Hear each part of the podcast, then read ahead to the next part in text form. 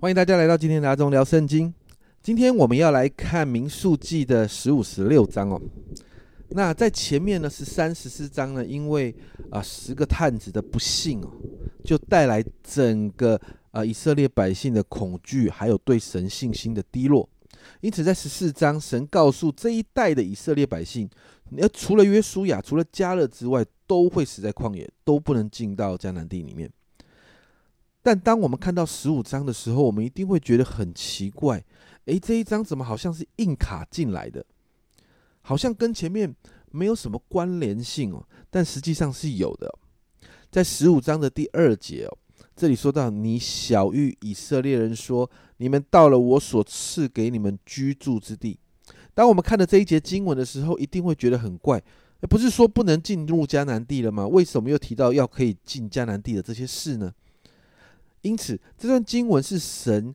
要摩西转述的对象呢，其实不是这一代的以色列人。而是他们的下一代，也就是约书亚带着要进入迦南地征战的那一代，也就是《生命记》提到的那一代的新以色列人的世代。他们的父亲这一辈因为不信神，在旷野漂流了四十年，但新的一代仍然需要遵守律法，需要持守圣洁。因此，这一章是摩西神要摩西与下一个时代分享的。那在一到十六节，其实再一次。重新提到关于献祭的相关条例，那十七到二十一节呢？这算是一个先知性的看见，提到以色列百姓到了迦南地之后，享用了当地的土产，要用要用饼的模式来献上出熟的面团。接着在十五章的二十二到三十一节，再一次提到那些不经意所犯的罪要怎么来赎罪。接着三十二到三十六节插入了一个事件，就是有人犯了安息日的规定。最后你会发现啊，这一个人按着律法就被致死了。那在提醒百姓一件事，一定要守着安息日，因为神很看重安息日。接着十五章的三十七到四十一节提到衣服上要缝上坠子，这个功用在三十九到四十节有提到，你们佩戴这坠子，好叫你们看见就纪念遵行耶和华的一切命令，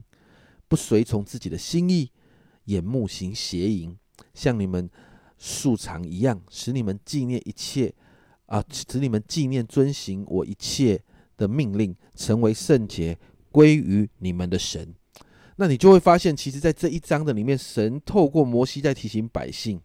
以色列必须尽心的来遵行这些伦理、这些呃礼仪的律法。如果以色列人可以这样做，就会成为圣洁之民。在前面的那一章，他们的不幸虽然好像是那个整个探子的的故事的整个焦点了，但你会发现，其实神对于百姓所立下的过去那个盟约的应许是不会被废除的。只要他们真心的悔改，献上他们的啊祭物，就能够恢复那个好像被撤销的地位，继续经历神一切的祝福。接着你到了十六章，你会看到立位支派当中的冲突哦。那还有一些配搭祭司服饰的一些状况，你知道，在这个当中，你会发现，呃，与祭司啊关系最密切的那个歌侠一族哦，他们竟然攻击摩西跟亚伦。他们攻击的理由是因为摩西亚伦，他们觉得摩西亚伦擅自专权，他们直接就质疑了摩西亚伦的权柄。然后摩西呢，就再一次向神来申冤，把这件事情交给神处理。那你看到经文里面，神本来要因为这件事情要灭掉整个以色列百姓，但透过摩西的求情，最后我们看到神用很特别的方式降灾哦。这一种方式好像只能在啊电影或卡通里面看到，就是地打开了一个口，吞灭了这当中对抗摩西的那一些主要的带领人，然后再合上。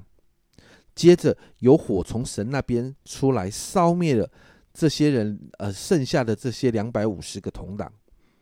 那在这个事情以后，其实你看到百姓又开始抱怨，在十六章的四十一节，第二天，以色列全会众都向摩西亚人发怨言说：“你们杀了耶和华的百姓了。”这个抱怨又再一次惹动了神的怒气。后来我们看到有瘟疫降临。那亚伦站在摩西，赶快叫亚伦，请他赶快站在活人跟死人中间，向神代求。才止住了整个瘟疫的蔓延。我们在整个事件里面，我们发现这仍然是从抱怨带来的。可拉一党对于啊摩西亚人的质疑，其实在质疑什么？在质疑神所设立的权柄。然后百姓的抱怨也在质疑神做事的方式。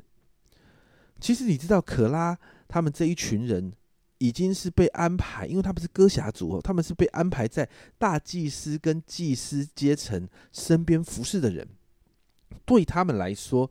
其实，在以色列百姓当中已经相当有名望了，但他们却不满足，他们质疑神所设立的权柄，并且他们不单单是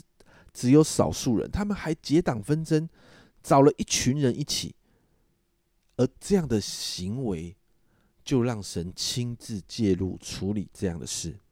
在这两章的经文里面，我们再一次其实要看见一件事情，是神要百姓全然的顺服。这个顺服不仅仅是在神所规范的事情上要顺服，更是要顺服神在百姓当中所设立的权柄。在这里，我们看到顺服神，就是要顺服神所说的，神所安排的一切事情。在神所说的事情上顺服，神就会负全责；在神所设立的权柄中顺服，这个被神所设立的权柄就得直接向神负责。